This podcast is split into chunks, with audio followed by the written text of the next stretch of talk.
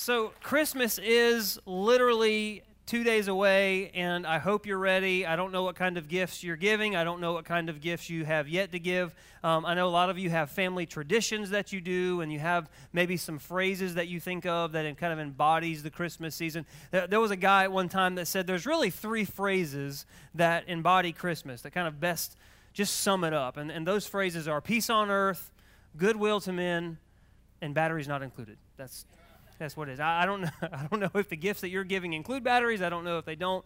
Um, but there are some gifts, if I could just plug our series, that don't need batteries because they last forever. And those gifts are the gifts that God gives us. They last forever. And in this series, the best Christmas gifts, we've been talking about what those are. And today, we're going to talk about God's gift of power. Well, whenever you think of God's gift of power and, and you think about just God's power in general, what kind of things go through your head? You may think of the miracles that Jesus did. You may think of the, the Old Testament and things that God did that we read in scriptures that blow us away. You may think about creation. You may think about something as simple as God saying something to you or God doing something in your life.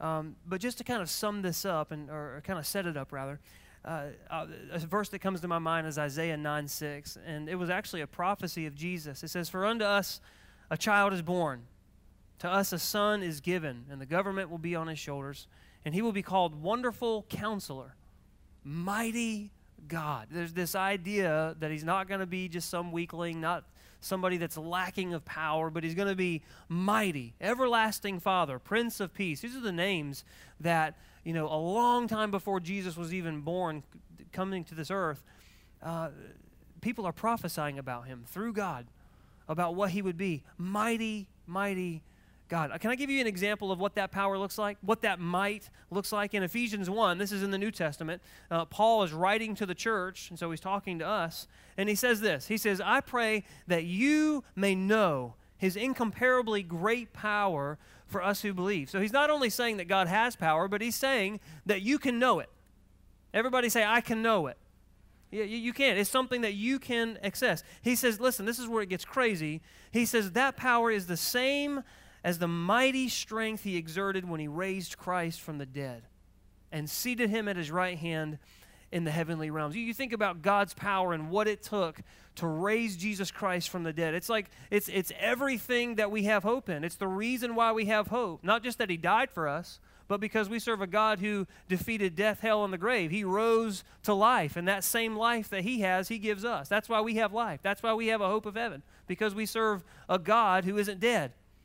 And he says, the same power that he did that with, he says, I pray you know it because it can work in you. Did you grab that? did, did you, you understand that? The same power that raised Jesus from the dead is accessible to you and me. Whenever I ask you, what, what do you think of when you think of God's power? Did you, did you think of that? Did you come up with that?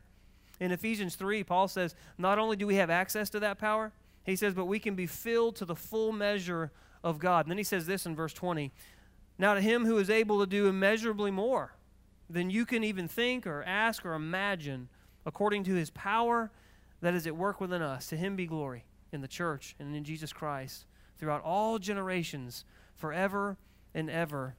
Amen. So he makes the point very clear that God is all powerful. He's a mighty, powerful God. He raises dead things to life. He gives us access, you, me, every human being, access to that power. And He wants to exert it in your life in such a way that you can't even measure. That, it, it, in fact, you can't measure it. It's too much for us to even imagine. Now, that's the gift that God gives. Now, w- when I say these things, you may be sitting here today asking the question, uh, where is it? Because we're all facing things that we're, we're hurting over. We're all facing things that we need power. We need something. We need something to get us through, especially maybe in this holiday season where everyone seems to be joyful and maybe you can't be as joyful as everybody else because you're grieving. And you need the power to kind of kind of buckle down and get through. Maybe you're asking for answers and, and, and where is where is God's power?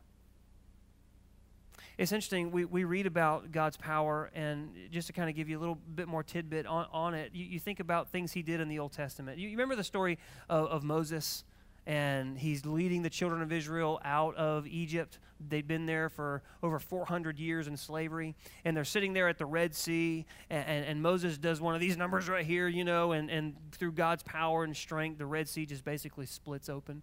And, and, and you can read it; it's in the scriptures. And the Bible says that they, with with the uh, with Pharaoh's army on their tails, they walk through on dry ground. Now, I want you to imagine that for a minute because we can't even split the water in our bathtub, much less something like this. And, and uh, can you imagine that huge body of water just being what it took, the force to split it open? And then the walls of water on each side, and you're sitting there looking at this huge body of water. How many of you have ever kind of gone under a, a tunnel, maybe at a at a uh, aquarium or something, where there's water all around you? Isn't that freaky? Isn't that kind of weird? Can you imagine walking through this, this huge kind of tunnel, so to speak, of water on both sides of you?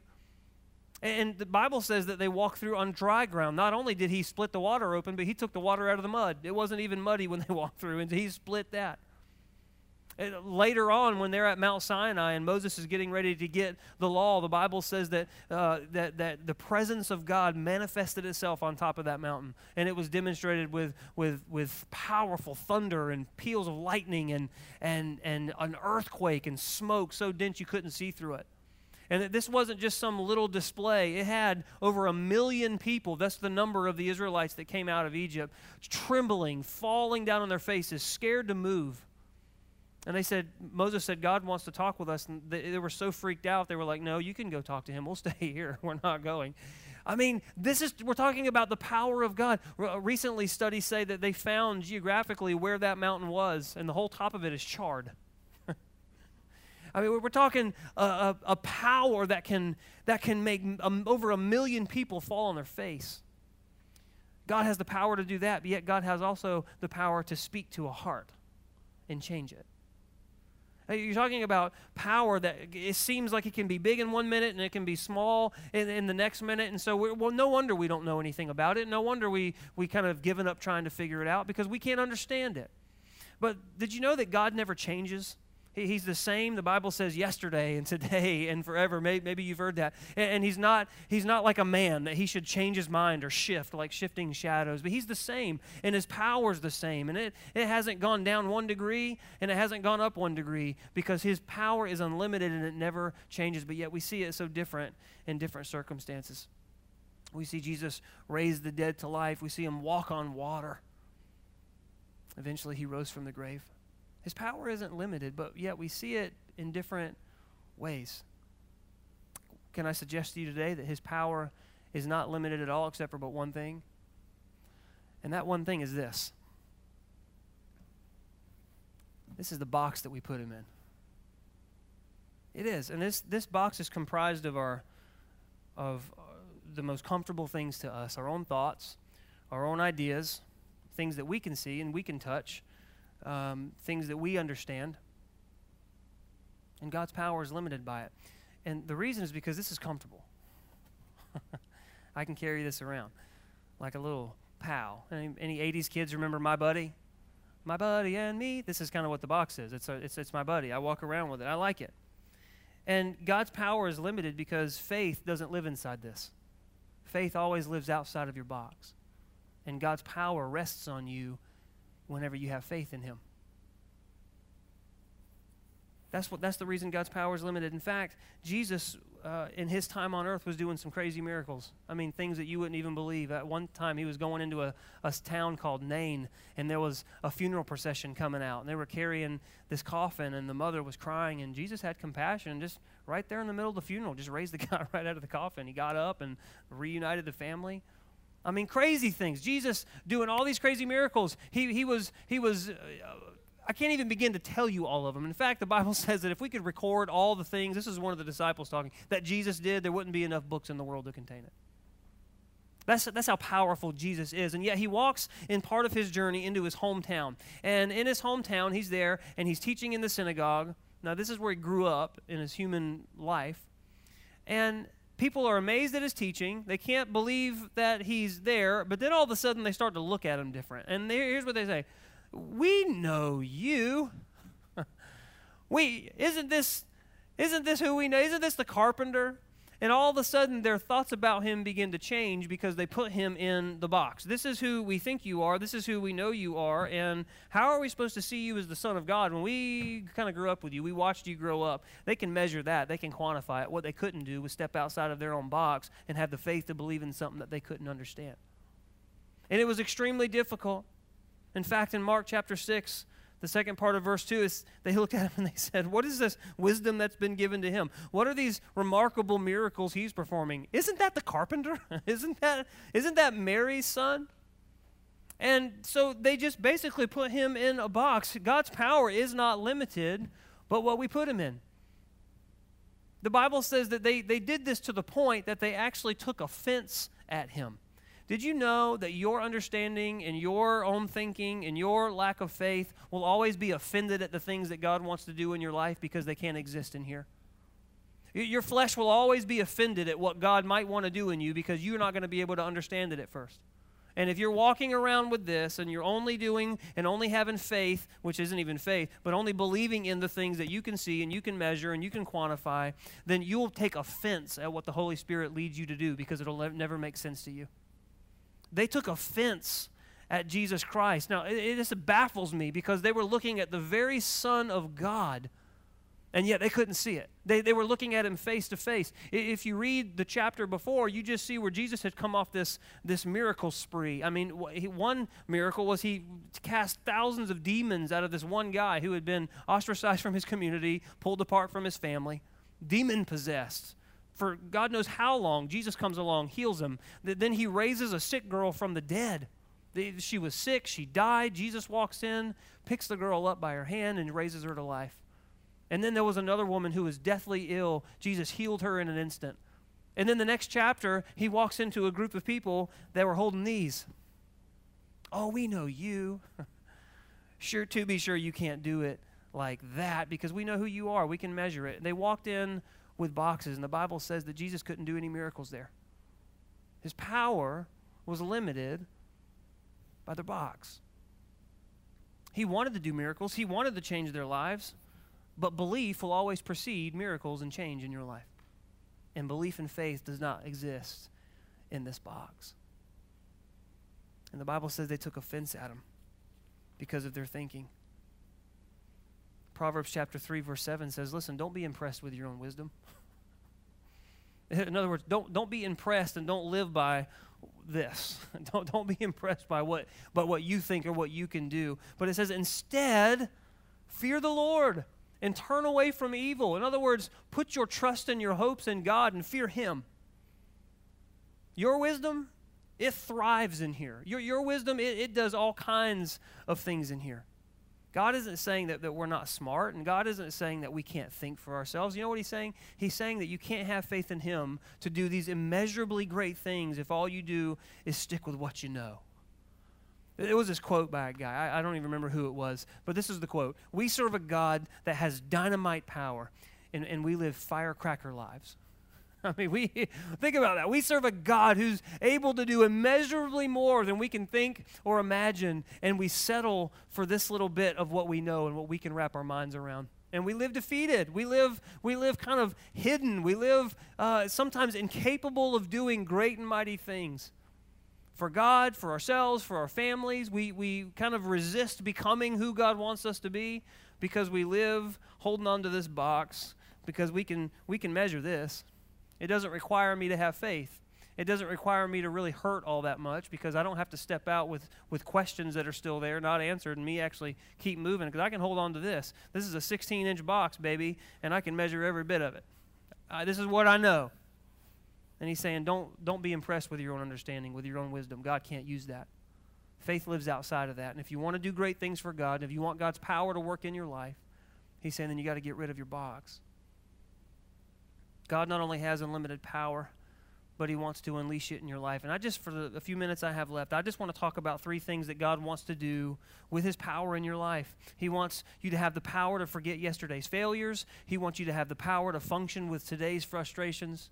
And God wants to give you the power to overcome fears of your future. And I just want to talk about those three things, those three avenues of God's power in your life. And I just, I want to tell a few stories with them. Can, can I do that?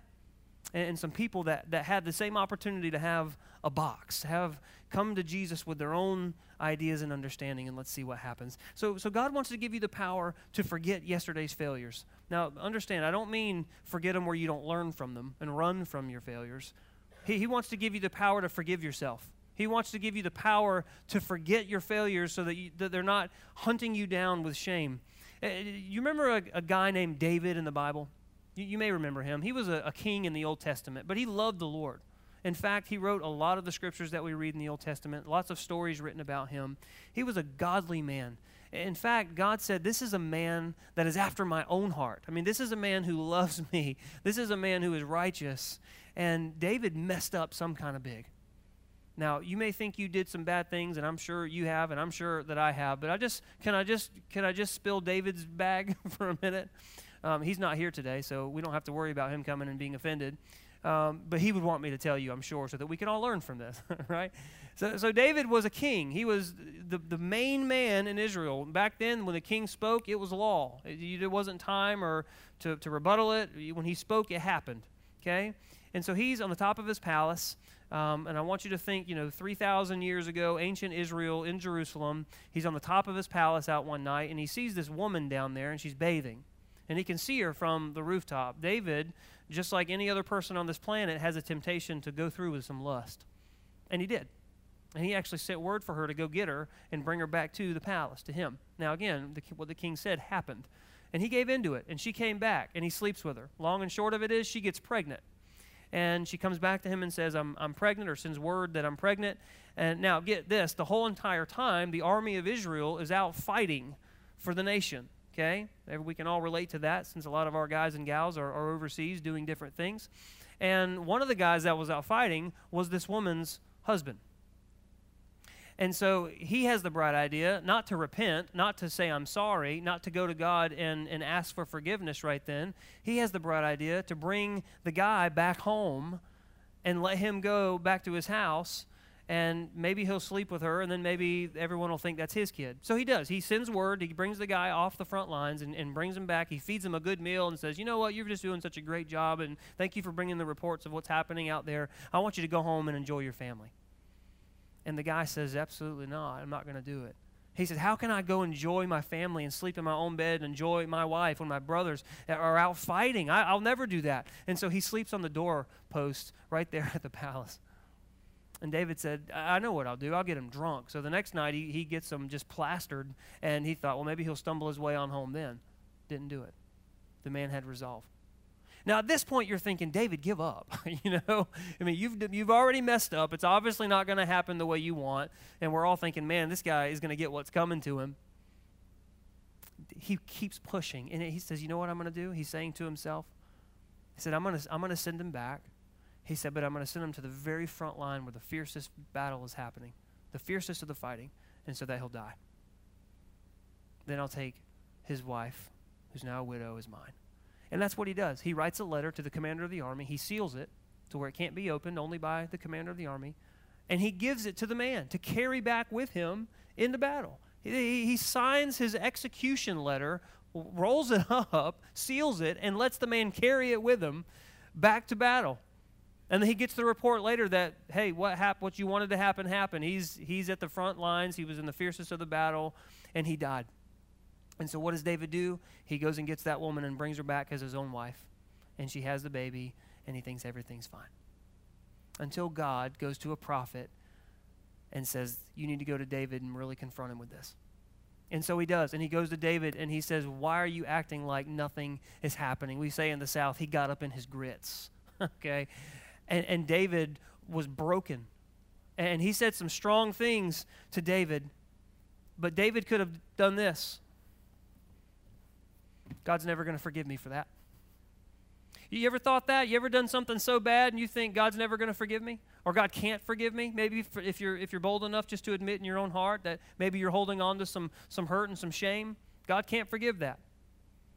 David could have done that. He, he could have said all kinds of things. He could have said, you know what? Maybe lust, maybe thinking about it, maybe even adultery, but I had the guy murdered after that. God is not going to forgive me for that. I, am done. I'm a done man. I am. They could hang me for that. I, I, God could wipe me out with a thought. He's not going to love me anymore. He could have come to God with that, but you know what he did? He took this box and he shoved it aside and said, "I'm not coming to God with my own ideas. I'm going to fall on my face before Him."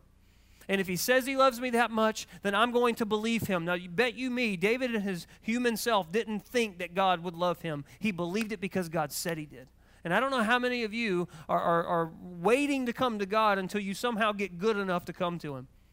But you got to put that box away. Your thinking is not God's thinking. His love for you baffles the best you have. And David fell before him. And, in Psalms 51, we have just a, a, fraction of everything David did, but we actually have recorded the prayer that David prayed. He wrote it down.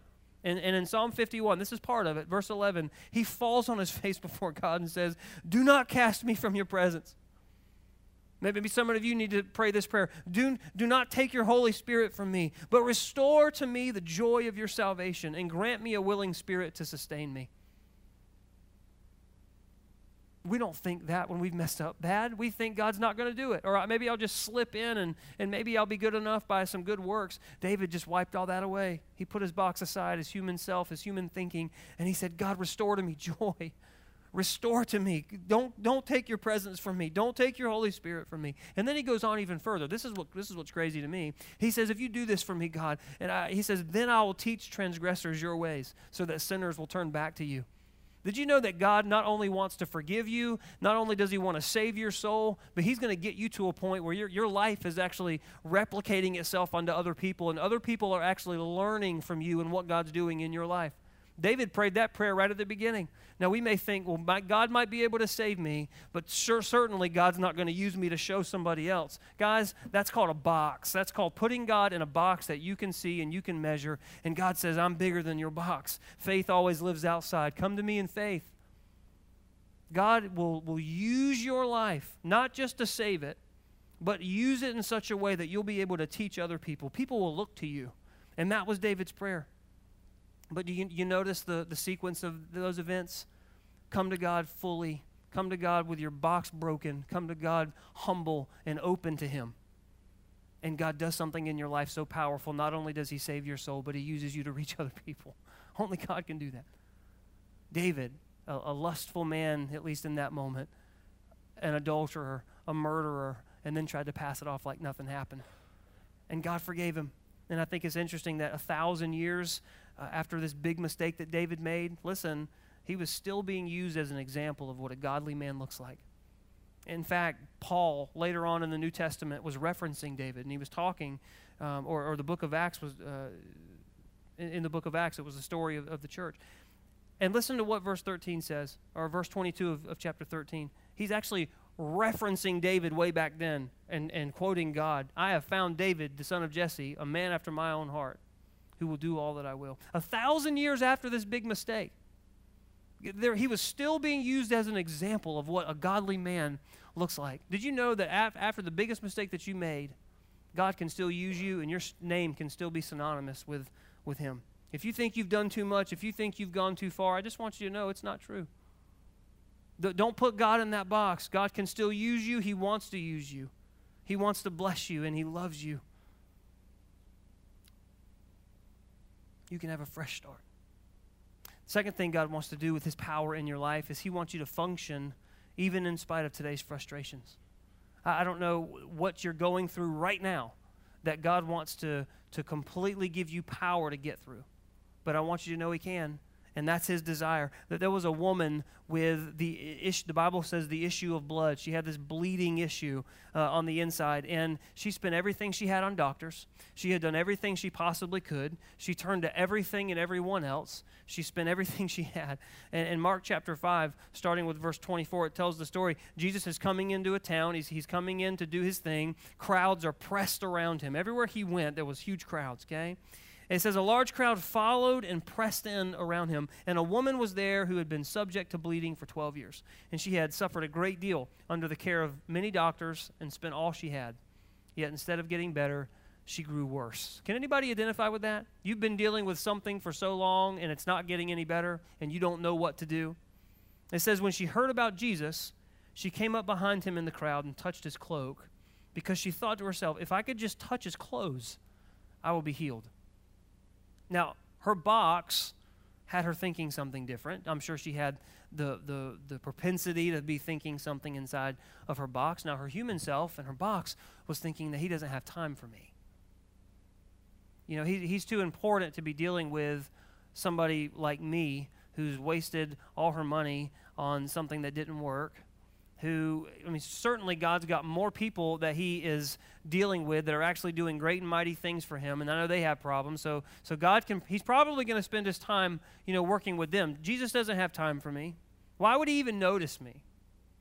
He, all these people around, why would He notice me? I've been dealing with this way too long. Maybe this is just the way it's supposed to be. A- am I ringing with you any at all? And, and, we have this box, and she had this box, but you know what she did? She decided she was going to put this box to the side, and she was going to step out in faith, which, by the way, again, it lives outside of your box. Faith always does. And, and she pressed in. She pressed in so hard. Bible says that she pressed in through the crowd just to touch him with faith. Have you ever thought like that? Whenever, whenever you think maybe things are, are going a certain way in your life and you're so tempted to think that, you know what, God doesn't care, it's been happening way too long, and, and, and all the while it leads up to where you are right now. And all that history of, of maybe it not changing like it thought, like you thought it should have, like you thought it could have, like maybe God would have. And so you've, you've built this. This is just the way it is. And our own thinking is a trap because it's limited. You have no idea what God wants to do in your life. You have no idea the, the power that He wants to give you in your life. But your own thinking is limited, it fits into a box that can be measured. And you can't go any further than that. You have no idea what God wants to do. And it only goes so far, you're thinking, and when it does, you run out of options. And that's why Romans says, keep your mind focused on the things of the Spirit, which is life. The woman touched Jesus, and then verse 29 says that Immediately her bleeding stopped, and she felt in her body that she was freed from her suffering. She got rid of her box, she pressed in with faith, and she was healed. I don't know what you need healing from today. I don't know what you need to change in your life. I don't know the relationships that need to be restored. I don't know the hurt that you're facing. But I can tell you this verse 34 Jesus looks at her and says, Daughter, your faith has healed you. Now go in peace and be freed from your suffering. What healed her? It was her faith. It wasn't what she thought. It wasn't her own thinking. It wasn't what God needed to do at a certain time based on her own thoughts and feelings and her own situation. It was her faith. Faith doesn't live inside here, it can't. And so she put her box aside and she, in faith, walked up, and that's, that's what did it. Jesus saw her and he didn't see a box. You know what he saw? He saw a woman believing in something that she knew was impossible without him and God's power changed her life. Whatever your current frustration is, I want you to know God has the power to change it. Now, He may start by changing you, but His power in your life will begin when you put your box down and you walk out in faith. He wants to give you the power to forget yesterday's failures. He wants to give you the power to function with today's frustrations. And He wants to give you the power to face tomorrow's fears with confidence. We all have a tomorrow. I'm wrapping up here. But I want you to know God has a future for you. And the fact is is you can't see it. if you know what your future is, just raise your hand. And we'll all worship you after the service is over in the lobby. We'll just, you know, the, you don't. You don't know it. God has a future for you. You you can't see it. But you know what we can see? We can see this. we my buddy and me. I mean, we know it. We, we know exactly what this is. We can see it. We can measure it. It's quantifiable if these things happen, then this will happen. If that happens over here, then this happens. And God, you need to do this on Monday at 3 p.m. because this is what's going to happen if you don't. And if you do, then this is what's going to happen. And we, we put all these things together, but it's measurable and it's small. Let me ask you something. Can you fit God in this box? No. You can't put God's power, you can't put the amount of power that God has in the edge of his pinky in this box. If, if that's even a, a, a, a, math problem that we could even do, God cannot fit in this box. His power cannot fit in this box. And what He wants to do in your life and the power that He wants to exert in you as He accomplishes it cannot fit in this box. But that's comfortable because it doesn't require faith. There was this story of, of, of friends of Jesus, two sisters and a brother, Mary, Martha, and Lazarus. And these two sisters, they, they found out that her, their brother was sick and he was getting sicker and sicker, even unto death. And they send word to Jesus. And, and they say, Jesus, you need to come now because Lazarus is sick and he's getting sicker and sicker and he's going to die. And the Bible says, this is crazy, but the Bible says that Jesus delayed and he did it on purpose. And now, they, they didn't know what was going on. They just knew he wasn't showing up. And they had this box, and they were going, You know what, Jesus? You need to come now.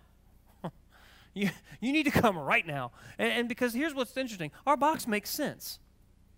If you don't come right now, my brother's going to die and, and they had this box. And you, you, need to come right now because we can understand that if you don't come he's to he's to pass away. And we can understand that if you do come he'll live. We, we know that you can do that. We can wrap our minds around that. But did you know that that this box is like a tomb? It, it is. You, you you go in there you put your thoughts in there you live in there. But the things of god can't live in there. It's a tomb.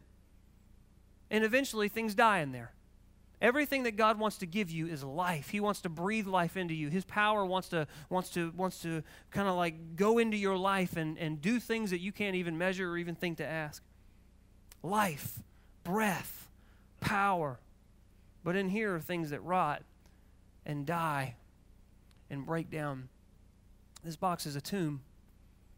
And so Jesus delayed and he did it on purpose. And they didn't realize it then, but what he was delaying for is he wanted to demonstrate his power in a way that they had never seen before and didn't even know they could believe in. And so, long and short of it is, he delays, and Lazarus dies. He dies, dead. He's in the tomb, and Jesus and his disciples, they come afterwards. And they're there at the edge of town, and one of the sisters, Mary, comes to him. And, this is what she says in, in John chapter 11, verse 32. She comes up to him and she falls on her face and says, When Mary reached the place where Jesus was and saw him, she fell at his feet and said, Lord, if you had been here, then my brother would not have died. And Jesus, he sees her weeping, and the Jews had come along with her, and they're, they're weeping too. And he was there, and, and the Bible says that he was deeply troubled and that he was moved in his spirit. He was troubled on the inside. And Jesus said, Where have you laid him? And they said, Come and see, Lord.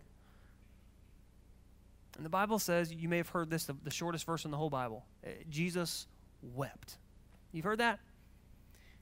And, and people have often said, well, Jesus, he was weeping because he's, his human part of him was reaching out in compassion to his friends, reaching out in compassion to, you know, Mary and Martha who were weeping, and he was just, he was just moved. He was weeping because of what was happening in the human moment. But it's interesting that Jesus was always thinking in the Spirit. Always. In fact, he said that everything I do, I only do because my Father tells me to do it. You know what the reason why Jesus lived a perfect life is because he executed that perfectly. Always thinking in the Spirit, every moment, everything that he did, every word he spoke, he did because the Father told him to. Jesus had the same opportunity to have this box, but he, he made a, a professional history out of casting that box aside and only doing in faith what God asked him to do. And in that moment, people often say Jesus was, was weeping and because he got wrapped up in, in the moment. And when he did, verse 36, that the Jews looked at him and they thought, wow, man, this guy, he really loved Lazarus. You can tell by the way he's, he's weeping out for him. But then other people, they said, you know, couldn't he not have raised up Lazarus? This is a guy who opened the eyes of the blind. Why couldn't he do the same for Lazarus? Maybe you're asking today, I'm watching God do all kinds of things for other people. Why can't He do it for me? I'm watching God restore marriages and heal hurts and, and even heal people physically. But yet I'm destitute and I'm, I'm broke and I, my relationships are suffering. And my family member is still sick and dying. Why can't you why can't you do it for me? And they were asking the same question. And Jesus said later in verse 40, they said, Didn't I tell you that if you believe that you will see the glory of God? They were still questioning him. He's, Jesus told them, I want you to roll the, the stone away from the tomb. And they said, Well, it's been three days. You know, it's he's decomposing now. In other words, he smells bad in there. And Jesus said, Look, if you believe, if you live outside of this box, what I'm telling you doesn't make sense, he's saying. And what some of the things that God tells you to do and some of the ways He wants you to walk, it doesn't make sense. You can't walk and do the things of God while you're holding this.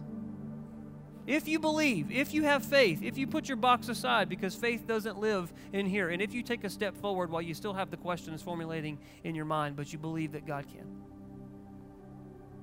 He said, then you'll see the glory of God. Jesus wept. But then he did something amazing. He called Lazarus out of the tomb Lazarus, come forth. And here comes Lazarus out of the grave wearing grave clothes. He said, Take the grave clothes off of him. What have you settled for believing will never change because you've wrapped it around the framework of only what you can understand? I, would be willing to bet that none of you have seen a dead person raised to life. Maybe you have, I don't know. I haven't. But most of us in here haven't seen that. But I guarantee you we have dead dreams that we think are all but gone. And, and I, I think maybe Jesus weeps, maybe like he did in this story, he weeps because he sees people that have boxes he weeps because he wants to do some great and mighty, powerful thing in your life, but we just walk up to him, maybe like some of them did in the story, like this. And God's power is limited in our lives, just like when he went to his hometown. When we come with our own ideas, with our own ways of thinking, with our own lack of faith, when we come with our box and we say, God, you have to fit in my own framework of thinking. God, I want you to get inside this box and me and you, with your power and my plan, we're gonna we're, we're gonna go places. Guys, it doesn't work like that. Could Jesus be weeping at the thought that his he wants so much more than anything? He died for the opportunity that you would believe in him and put your box away, and he would unleash power in your life to do great and mighty things. Could he be weeping because he's limited because we give him this? I guarantee you, that there's people in here today that, that maybe not have seen a dead person raised to life, but maybe you have a relationship that all but's gone. It's all but gone. It's, it's almost as dead, and you don't know how it's going to be raised back to the way it once was. And, and you're walking with God saying, You got to do it now. You got to bring them back home now. You have to do this now. You have to turn them around. You got to change them now. You have to do all these things. And we're just, we're holding this box saying, God, do it in a way that we can grasp, do it in a way that we can understand. But you remember the verse that says He wants to do things that you can't even begin to think or ask for them because you can't measure them. He wants to do things that are immeasurably more than you could ever dare to dream or think or ask. And I, I, just wonder one more time what could God do in your life? What power could be unleashed in your life if you would just literally take the box that you have and begin to dismantle it? God, I, I, I know this feels comfortable to me inside this box. And it hurts to let it go, but I believe what you say in your word. I believe that you want to do more things in me than just for me to walk around thinking and, and, and acting just on what I can comprehend. What could God do in your life? What things could be raised from the grave? I, I don't know what things are dead in your life. I don't know what things you've given up on. But I want to challenge you this morning to take that box, take your thinking, and completely dismantle it and say, God, I'm ready for you to do something that's great in my life, something that I can't even dare to dream or think or ask. Is there anybody in the room today that would say, I've got a box and I'm ready to rip it? Uh, and that's what I want you to do. I want you to start by uh, just acknowledging the facts that, fact that you have a box that we all have a human self that wants to quantify God and measure Him. And I want you to understand that you have that, and I want you to rip it up. Is there anybody in the room that would be willing to do that today? Can you stand to your feet? And I'm just going to rip this one up, just kind of figuratively thinking. But God, I, I want you to do more in my life. I want you to do great and mighty things in my life. And if your word is true, and I believe that it is, I can't even begin to think or dare or dream or ask. And so I'm done. I'm done trying to figure it out myself, and I'm ready for you to do something in me that I can't even imagine. Can we pray together? I, want you to do this as we do. I want you to think about that box, think about your own understanding. And if you're comfortable doing this, and I hope you are, I just want you to lift your hands to Him today. And the reason why I want you to do that is because this is the universal sign of surrender. God, I'm surrendering myself to you. Can, can you find the boldness in your heart to do that? It's a great posture to live by. God, I, you see all across this room, you see all the people that are listening and watching online. You see a group of people who are saying, God, less of me and more of you. And I know that there are still questions. As we lift our hands to you right now, there's questions as to how you're going to do things going forward. We, we're, we're human beings, and you know. You identify with us because of Jesus. And right now, we're just declaring that, that gone are the days of us trying to take control by putting you, the God of the universe, in a box. And we have faith and we walk forward and we're giving you permission to do whatever you'd like in our lives as, as, as, as, we walk forward and as you begin to work things out. We, we ask your power to come into us as, as we forget the failures of our past and stop shaming ourselves. As you give us the power to deal with the things that we're currently struggling with, the frustrations in our lives that we don't even, we don't even know what to ask sometimes because we have no idea what the solution could be. Lord, and, and the power in our lives to let go of the fear of the future. But we trust you with it, whatever that happens to be. This is a group of people that has given their lives to you. And right now, again, we are turning again. We're, we're turning. We're, we're, we're offering ourselves to you with a made up mind and an open heart. Transform us. Maybe some of us are, are, in the room or listening who have never sort of ripped that box of their own thinking up and given it to you. And, and, and maybe your biggest need right now is the condition of your soul. You need a Savior. You don't just need your problems fixed while you're here on this earth. You, you need to know you're going to heaven. And maybe that's the question you have right now. And, and I just want to tell you right now this is God speaking to you. You're, you're here or you're listening for a, for a reason right here, right now. And it's for God to tell you this I loved you uh, forever ago. And, and I want you to stop trying to fix your own self, and I want you to come to me. I died for you, I love you, and I want you to live for me and accept me. Would you be bold enough to say yes to Him? God doesn't make it complicated. I'm, I'm just going to pray, and I want you to lift Him up in your own heart. God, I need you. I believe that I can't make it on my own. I can't ever be worthy enough of you. I'm not perfect. I'll never be. And you're perfect, and you're making, you're making a perfect heaven. I can't get into a perfect heaven being imperfect, but I believe that Jesus came in to die for me because he loved me. I, I can't measure that in my box. I'm believing that in faith. I believe that he really died. He really spilled his blood. He lived a sinless life before that. And he was raised to life, demonstrating his power over death and the grave. And because of that, I have life. I believe in him. And I, I don't have all the answers but I want to follow. So help me make the decisions every day that would make you proud. I want to involve you in my life. So as I walk out of these doors right now, and this is for all of us, as we walk out of these doors right now, we're going to be faced with the same life, some of us that we still walked in here with, and, and God is wanting to give us a new set of lenses to look through. So, God, we just invite you to help us. We invite you to help make our decisions with us. Show us how we know as long as we put you first and give you the permission to change us and move us forward, that we're going to end up exactly where we need to be until one day we get to heaven and see you face to face. And we thank you, Lord, and we love you, and, and we know that you love us. It's in your name we pray. Amen.